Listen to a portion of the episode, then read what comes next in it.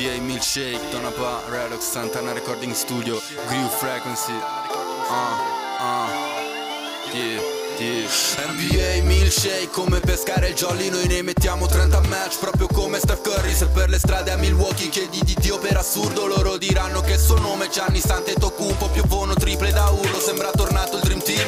USA MVP un oro al collo KD Sembrava fosse Space Jam ma era la Summer League LeBron come Bill Russell e Wilt You gonna milkshake, milkshake, ah uh. You gonna milkshake, milkshake, ah uh. You gonna milkshake Come Doncic coi Mavericks Gonna milkshake come Arden che non può fare miracoli NBA milkshake, ok Bentornati a NBA Milkshake, il podcast sul basket più bello del mondo con Davide Chinellato e Riccardo Fratesi. In questa puntata a tutto mercato, poche ore la deadline, a tutti i giocatori che si muovono, l'intrigo Philadelphia, Brooklyn, cosa faranno i Lakers e i nomi più caldi da seguire. Questo è NBA Milkshake.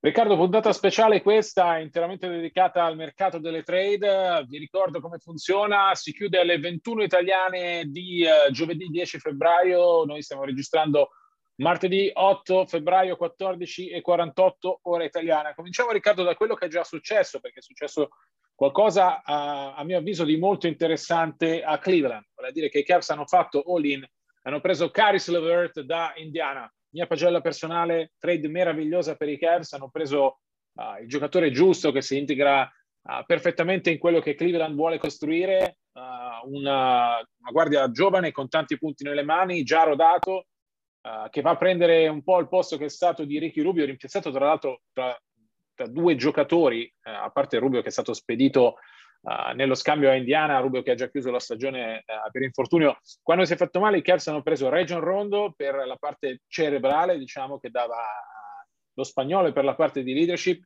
e ora Caris Levert per i punti. Con questa trade, secondo me, uh, Cleveland fa un all-in clamoroso su questa stagione. Vi ricordo che non fanno i playoff dal 2018, l'ultima stagione di LeBron James in maglia Cavs, Uh, sono già stati la rivelazione della Eastern Conference, l'abbiamo anche detto nelle puntate di Milkshake che abbiamo dedicato uh, ai primi bilanci stagionali. In questo momento, finisse oggi, sarebbero addirittura quarti col vantaggio del campo nel primo turno.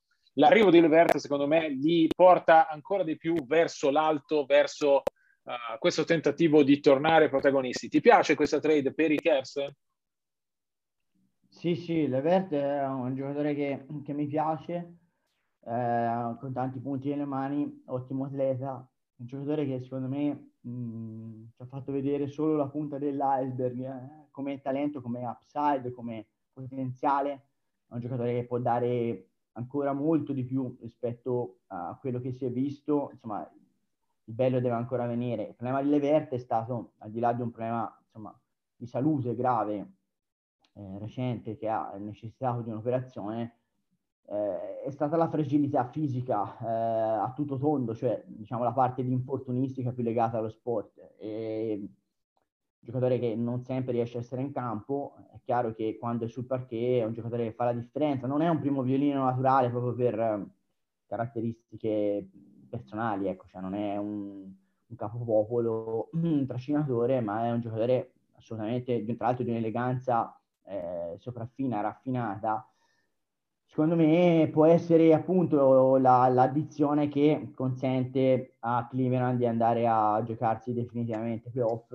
Parlavi di Rondo, insomma, l'ultima partita mi sembra 12-13 assi, si è tornato in buone condizioni. Anche per lui c'è un problema fisico perché è diverso, nel senso che ha un'età e quindi quando sta bene è ancora in grado di fare la differenza che spesso è acciaccato. Insomma, sono, sono problema comune ai veterani, insomma, Godala ha problemi simili ai Warriors, stanotte è durato tipo sei minuti esatto. per un problema alla schiena. E purtroppo sono giocatori che in gara secca, quando conta, ti possono fare ancora la differenza, ma non hanno più la continuità atletica per, per portare avanti una stagione così, eh, diciamo, con impegni così serrati e ravvicinati.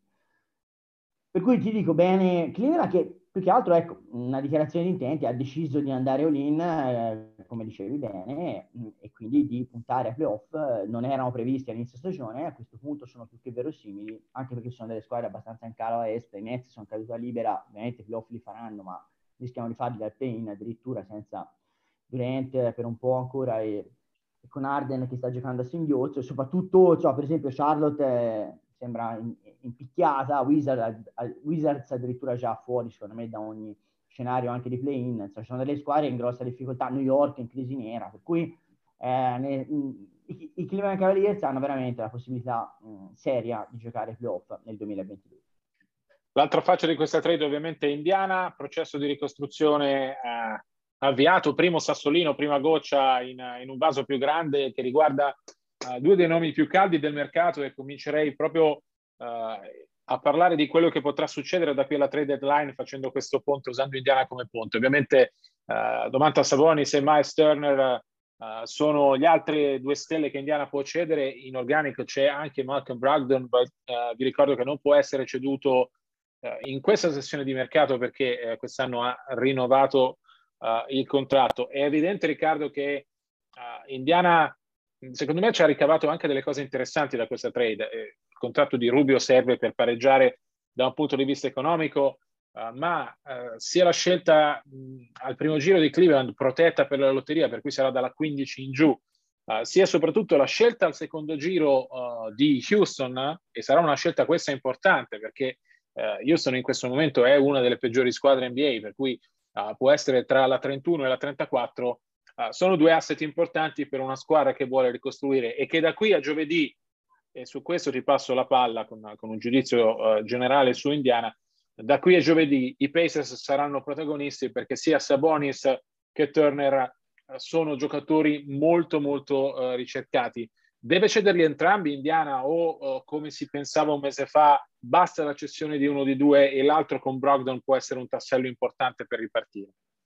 Deve essere per forza così per i Pacers, cioè devono cedere uno e due lunghi che tra l'altro insomma, secondo me non sono mai neanche completati benissimo per mille motivi. Eh, Turner secondo me sarebbe già stato ceduto se non si fosse infortunato, quindi insomma uh, sarebbe stata una trade che inizialmente non avrebbe portato a nulla chi si portava a casa eh, il, il, centro dei Pacers attuale. Io credo che avrebbe più senso cedere Turner ripartire da Sabonis e Brogdon nella eh, trade che hai citato prima c'è da citare anche c'è da menzionare anche la seconda scelta del 2022 di aiuta quindi addirittura sono Rubio ma sono tre scelte una per il primo giro e due di secondo giro per cui queste sono in ricostruzione ricordiamo che oltre a questi due giocatori eventualmente da cui ripartire hanno anche Warren che quest'anno non si è ancora visto lui e Isaac adesso mandiamo un San Bernardo a cercare per capire come ha fatto e, ehm, quindi avrebbero comunque tre giocatori di livello, Brogdon, Warren, eventualmente Sabonis, per ripartire più quest- tutte queste eventuali scelte che si aggiungerebbero chiaramente per arrivare a Turner, eh, per cui insomma ci sarebbero mh, crismi per risalire. Non credo ce l'hanno tutti perché non avrebbe onestamente molto senso, anche perché poi il proprietario aveva ribadito più, in più occasioni di non voler sbragare completamente. Per cui, però chiaramente a bussare alla porta dei Pacers secondo me saranno in tanti perché Sabonis insomma stato star nel recente passato perché Turner è un, un, ottimo difensore al ferro e un giocatore che può allargare il campo tirandolo a tre.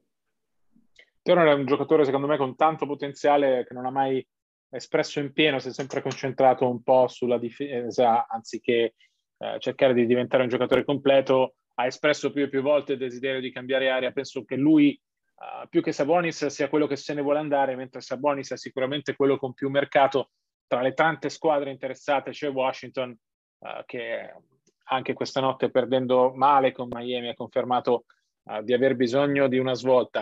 Uh, resto a est, resto tra le squadre che stanno deludendo perché Atlanta è decisamente tra coloro che sono sospese in tutti i sensi perché ad ora, a quanto, a quanto capisco, gli Hawks non hanno ancora deciso che cosa vogliono fare sul mercato. Il GM Schlenk non ha ancora deciso se vuole dare fiducia a questo gruppo che, lo ripeto, sta rendendo uh, meno delle attese, viaggia con 25 vinte e 28 perse, in questo momento farebbe il play-in se la stagione finisse oggi, ma per una squadra che è arrivata fino alla finale della Eastern Conference lo scorso anno, il play-in con l'ultimo uh, pass disponibile sicuramente è una delusione.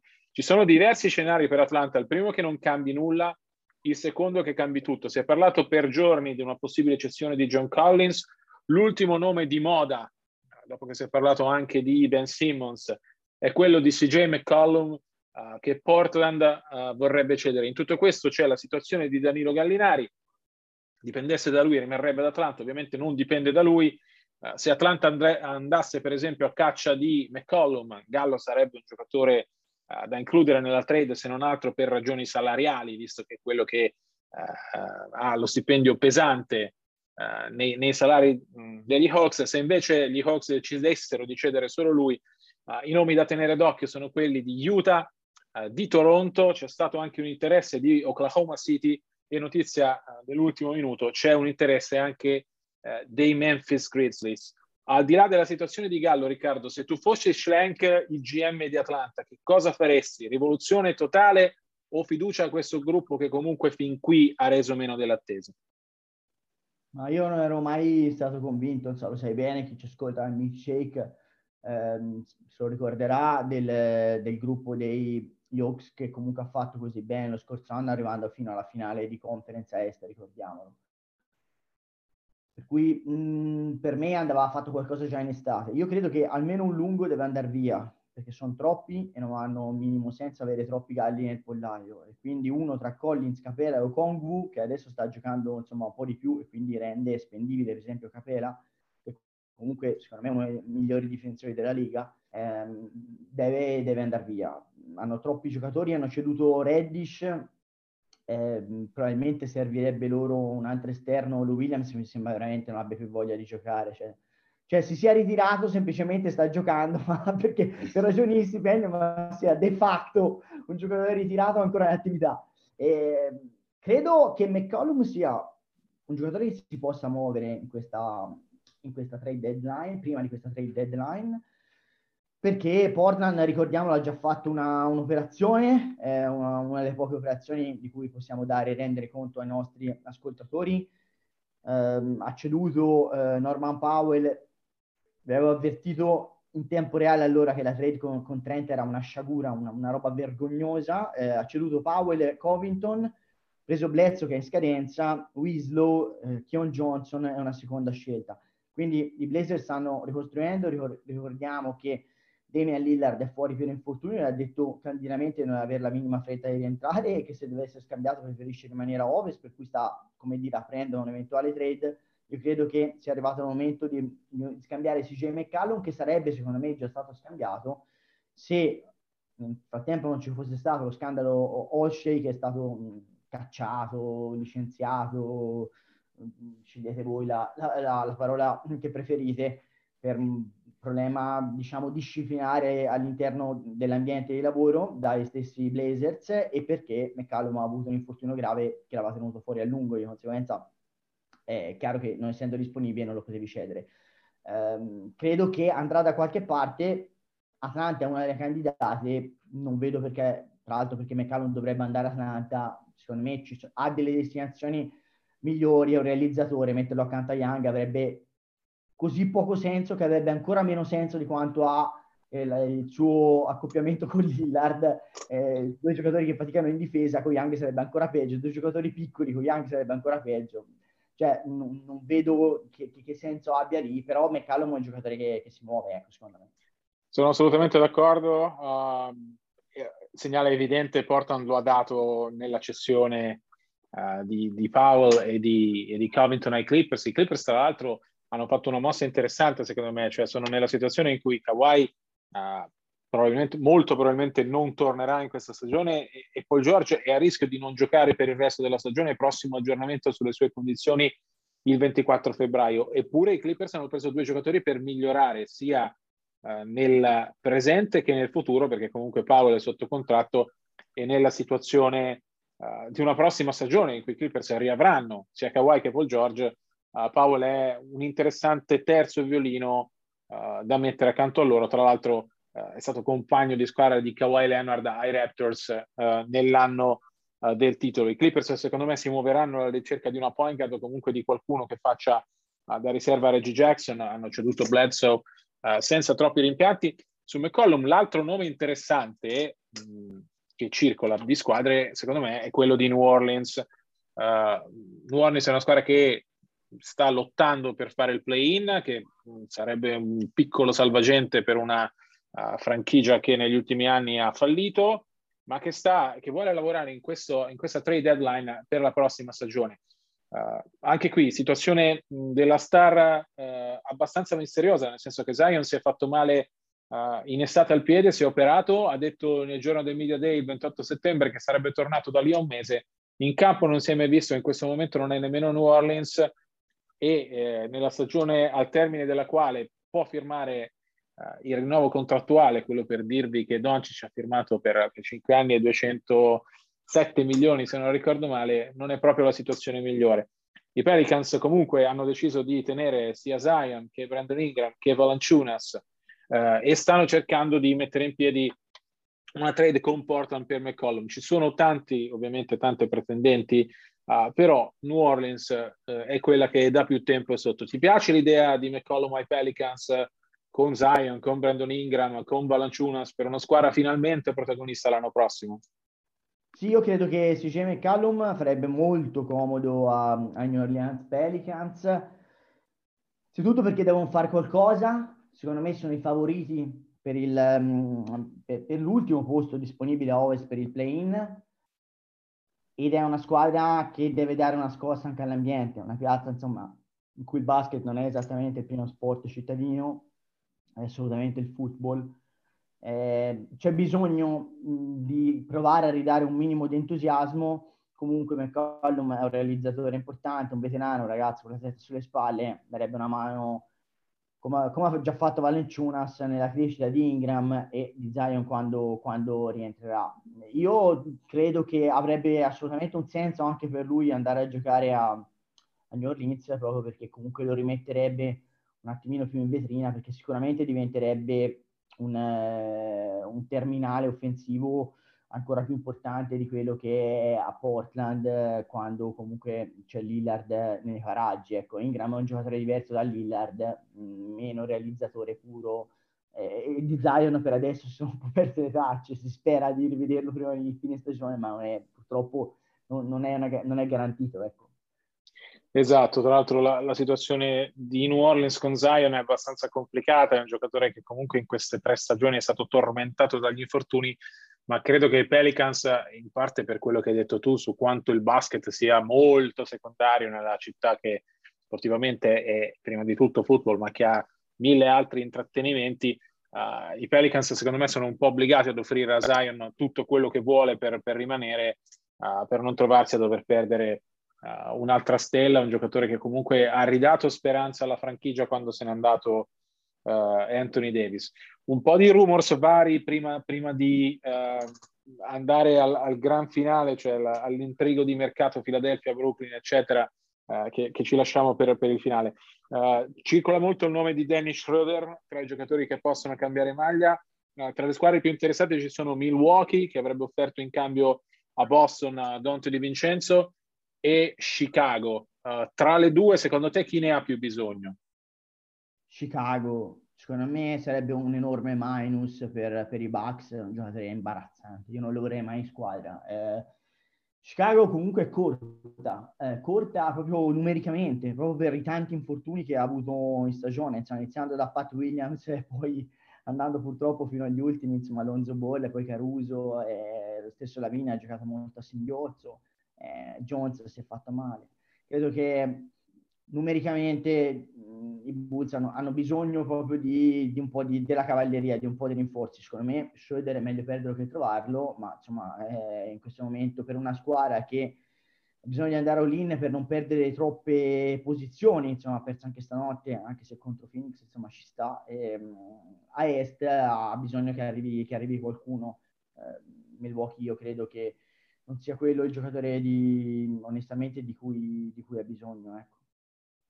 Vedremo, vedremo, come si muoveranno i Bucks che hanno chiaramente bisogno anche di un centro per rimpiazzare eh, Brook Lopez ma, e si fa... Ma lì Davide, ecco, cioè si sono viste le... insomma... C'è un buco senza Lopez eh, sotto canestro. Esatto. Un buco che ha riempito molto bene secondo me Bobby Portis, ma c'è bisogno chiaramente di dare più profondità al reparto uno dei nomi che circolano è quello di Robin Lopez, il, il gemello di Brooke, che in questo momento uh, gioca ad Orlando, giocatore che ha già uh, vestito la maglia dei Bucks, sarebbe un ritorno, conosce il sistema Budenholzer, uh, Orlando si accontenta di scelte al draft, potrebbe essere una scommessa a rischio davvero basso per, per, i campioni in carica. Detto ai tifosi di Golden State di non aspettarsi nulla se non, e qui cito Clay Thompson, magari in una lavatrice nuova, i, i, Warriors stanno bene così, tra l'altro cavalcano, cavalcano una striscia di nove vittorie di fila e aspettano prima o poi il ritorno di Wiseman per dare più profondità al reparto lunghi. Arriviamo a quello che è il grande nodo di mercato, quello attorno a cui c'è, ci sarà ovviamente l'attenzione concentrata in queste ultime ore ed è ovviamente l'intrigo uh, che riguarda Philadelphia e Brooklyn con protagonisti James Harden e uh, Ben Simmons. Breve punto della situazione. In questo momento uh, non c'è una trade in piedi che porti Harden a Philadelphia e Simmons a Brooklyn. Vi ricordo che Simmons è ancora separato in casa, non ha mai messo piede in campo in questa stagione, non si allena nemmeno con Philadelphia. La situazione di Harden è abbastanza delicata perché lui ha una player option per la prossima stagione importante, 47 milioni di dollari.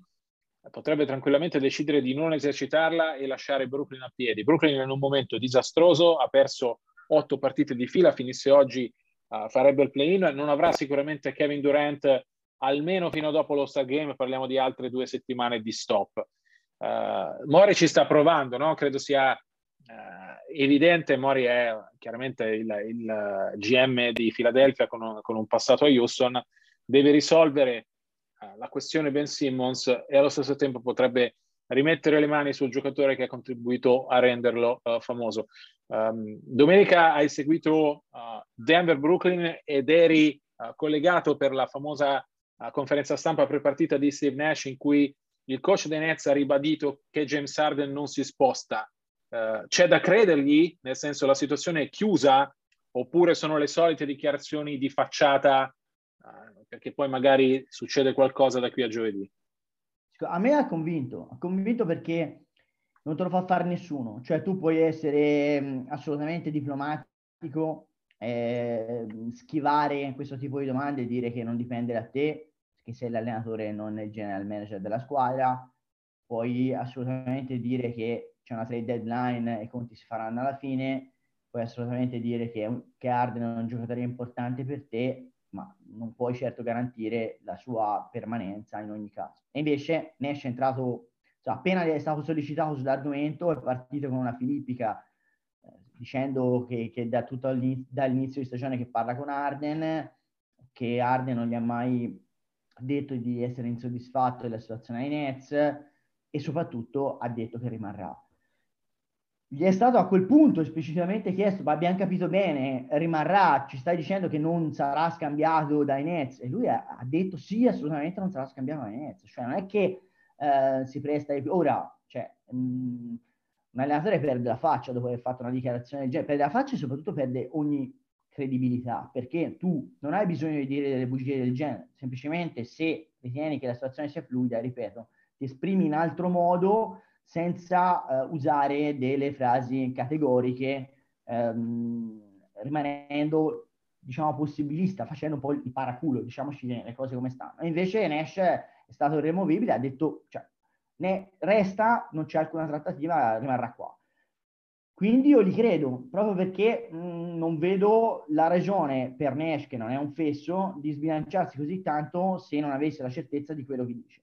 E, tra l'altro non credo che Simmons è un giocatore migliore di Harden, ma neanche nella fantascienza, a oggi e i Nets devono vincere a oggi, ne abbiamo parlato mille volte, perché comunque Irving è un altro giocatore che a fine stagione può salutare e, e non vinci mai con Durant e Simmons, parliamoci chiaro e basta. Per cui hanno bisogno di andare all-in e, e Arden è il minor male rispetto a Simmons, poi se arrivasse per dire Portland che offre Lillard so, però certo rispetto a Simmons è assolutamente il mio normale oggi per provare a vincere. Per cui io credo che sia una trattativa che non esiste, eh, insomma abbiamo parlato, ci sono tanti giornalisti che hanno tanti interessi ehm, quando hanno notizie di mercato, in questo caso credo che insomma, la vetrina di un giocatore della clutch come Simmons uh, faccia molto comodo a tanti addetti ai lavori ben più di quanto poi ci sia di fondato nell'interesse di alcune franchigie rispetto ad altre. Allora, io se sono Brooklyn non cedo mai James Harden a meno che non metta appunto le mani su Lillard o su un altro giocatore di quel calibro. Sono pochi i giocatori per cui dare via James Harden. Così come se sono Philadelphia mi terrei uh, la chip Ben Simmons per prendere un giocatore come Harden o come Lillard o come Bradley Beal che secondo me uh, tra tutti i giocatori più o meno disponibili uh, sarebbe quello che si sposa meglio con, mh, con Joel Embiid e con quello che Philadelphia ha costruito in questo momento. Non lo vedo succedere. Ed è forse il giocatore più forte che potrebbe spostarsi alla fine della trade deadline, Bill non so dove, ma secondo me è un giocatore che si può spostare con Echo Washington che crolla. Altro giocatore, e chiudo immediatamente la parentesi e ti ridò la, la, l'ultima parola sul caso Simmons Arden, altro giocatore che non abbiamo citato e che in Italia insomma, ha i suoi tifosi, che potrebbe muoversi è Goran Dragic, che ehm, insomma eh, non è mai voluto andare a giocare a Toronto e esatto. vorrebbe tornare a neanche gratis, probabilmente paga lui pur di giocare di nuovo con l'Hit. Io credo che, che, in qualche modo troverà il modo di tornare a Miami, o se no comunque andrà da qualche altra parte. Ecco, non lo vedo continuare a svernare in Canada. Ti chiudo Quello... la parentesi, do la palla, ero partito da Bill che comunque secondo me è un giocatore giustamente merita un minimo di approfondimento perché comunque è un giocatore non è stato chiamato allo Star Game, ma secondo me è più star di tanti che sono stati chiamati, ecco, come qualità, come valore assoluto magari sullo Star Game facciamo un discorso un giorno perché secondo me ci sono giocatori all star in generale e all star in questa stagione. Um, una parentesi su Dragic, destinazione più probabile in questo momento Dallas, uh, anche se è stato offerto ad Atlanta no, il cambio di Galley. Ricordiamo che sono sloveni tutti e due in Esattamente. Esattamente, esattamente. Uh, Washington è nella stessa situazione di Atlanta, ve ne abbiamo parlato all'inizio, non sa ancora bene che cosa fare. Uh, tante piste calde per i Wizards che vorrebbero rinforzarsi per convincere Bill che questo è il posto giusto per lui. Bill in questo momento non ha chiesto la cessione, resta alla finestra. È chiaro che se i Wizards dovessero continuare ad andare male, in estate si riporrebbe il problema.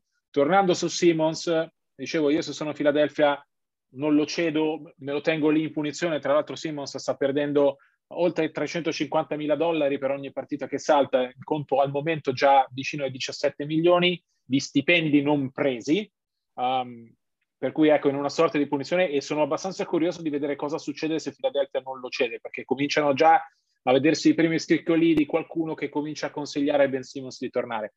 Uh, Philadelphia è sicuramente l'asse da tenere d'occhio perché Simmons è un caso che va risolto in un modo o nell'altro. Brooklyn, al di là di Harden, secondo me ha bisogno di rinforzi perché in questo momento per dire stanno giocando rookies in una squadra che punta al titolo uh, non va bene, uh, mi sembrano rassegnati alla situazione Kyrie Irving, anche qui in questo momento se ci fosse una gara 7 uh, delle finals in casa Carino potrebbe giocare ed è una situazione paradossale. Prima di chiudere Riccardo, è giusto fare una parentesi.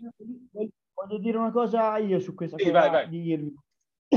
Allora, c'è la possibilità veramente non è che sono in una situazione così fluida che non è, che non è certo nulla, ma che andando verso la primavera e poi l'estate, quando si giocheranno comunque, eh, primavera inoltrata, quando si giocheranno i playoff, che come in tutto il resto del mondo le eh, misure anti-Covid vengano eh, attenuate e di conseguenza non è escluso che eh, l'obbligo, il mandato di, ma- di vaccino su New York resti in piedi anche durante i playoff. Ora non voglio dare false illusioni o aspettative eh, ai tifosi dei Nets, ma secondo me non è così impossibile che Irving durante i playoff possa giocare sia in casa che in trasferta. Tutto qua. Certo, questa è la, la speranza di Brooklyn. In questo momento, dichiarazione di non più di dieci giorni fa, il nuovo sindaco di New York ha detto che la situazione vaccini resta questa, però hai fatto bene a, a sottolineare questo aspetto, è una situazione fluida, indipendente sia dall'NBA che da Brooklyn, eh, che da, da Kyrie, che è solo convinto di non, di non, vaccinarsi, non intende vaccinarsi, è una situazione che non dipende né dai Nets né dall'NBA né dal mercato. Uh, dicevo, prima di chiudere Riccardo, fac- apriamo una finestra sui Lakers che sono stati al centro di tante voci per tanto tempo. C'è sicuramente una situazione Westbrook che non funziona, ma le ultime da Los Angeles ci dicono che i Lakers non sembrano intenzionati a distruggere, eh, a cedere Westbrook di fatto, perché LeBron e Davis sono le pietre miliari della franchigia, stanno cercando il modo di rinforzarsi, eh, di aggiungere qualche tassello e di sperare prima o poi che dal campo arrivi questa svolta tanto attesa che permette ad una squadra costruita per vincere il titolo, che in questo momento dovrebbe passare dal play-in per fare i play-off, di uh, svoltare e di rendere uh, come, come, vorrebbe. Il sogno è Jeremy Grant, che è uno dei uh, giocatori più, con più mercato. Detroit lo cede volentieri in cambio di scelte giovani talenti, ma i Lakers non hanno nulla che faccia gol a Detroit.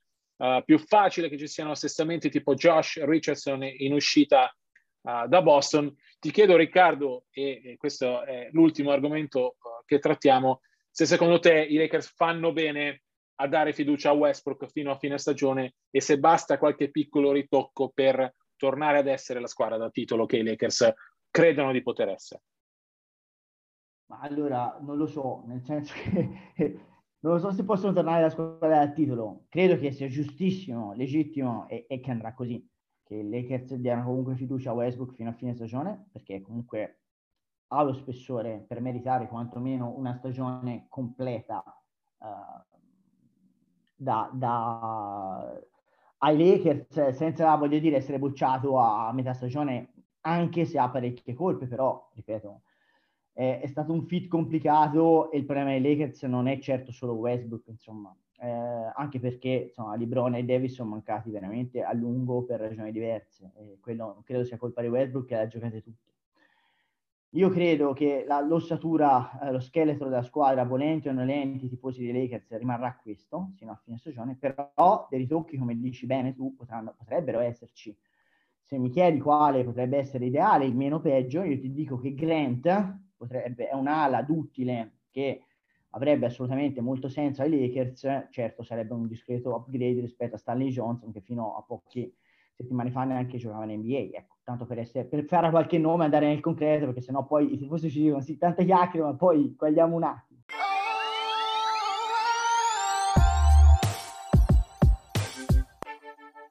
Si chiude qui la puntata numero 16 della quarta stagione di NBA Milkshake. Noi vi ricordiamo che per tutti gli aggiornamenti 24-7 ci trovate su tutti i nostri profili social, in particolare però su Twitter, at di Chinellato, at rfrat75. Vi ricordo che le musiche sono una coproduzione tra Glue Frequency e Donaba e vi do appuntamento, come sempre, a martedì prossimo. A presto, buona trade deadline e buona NBA!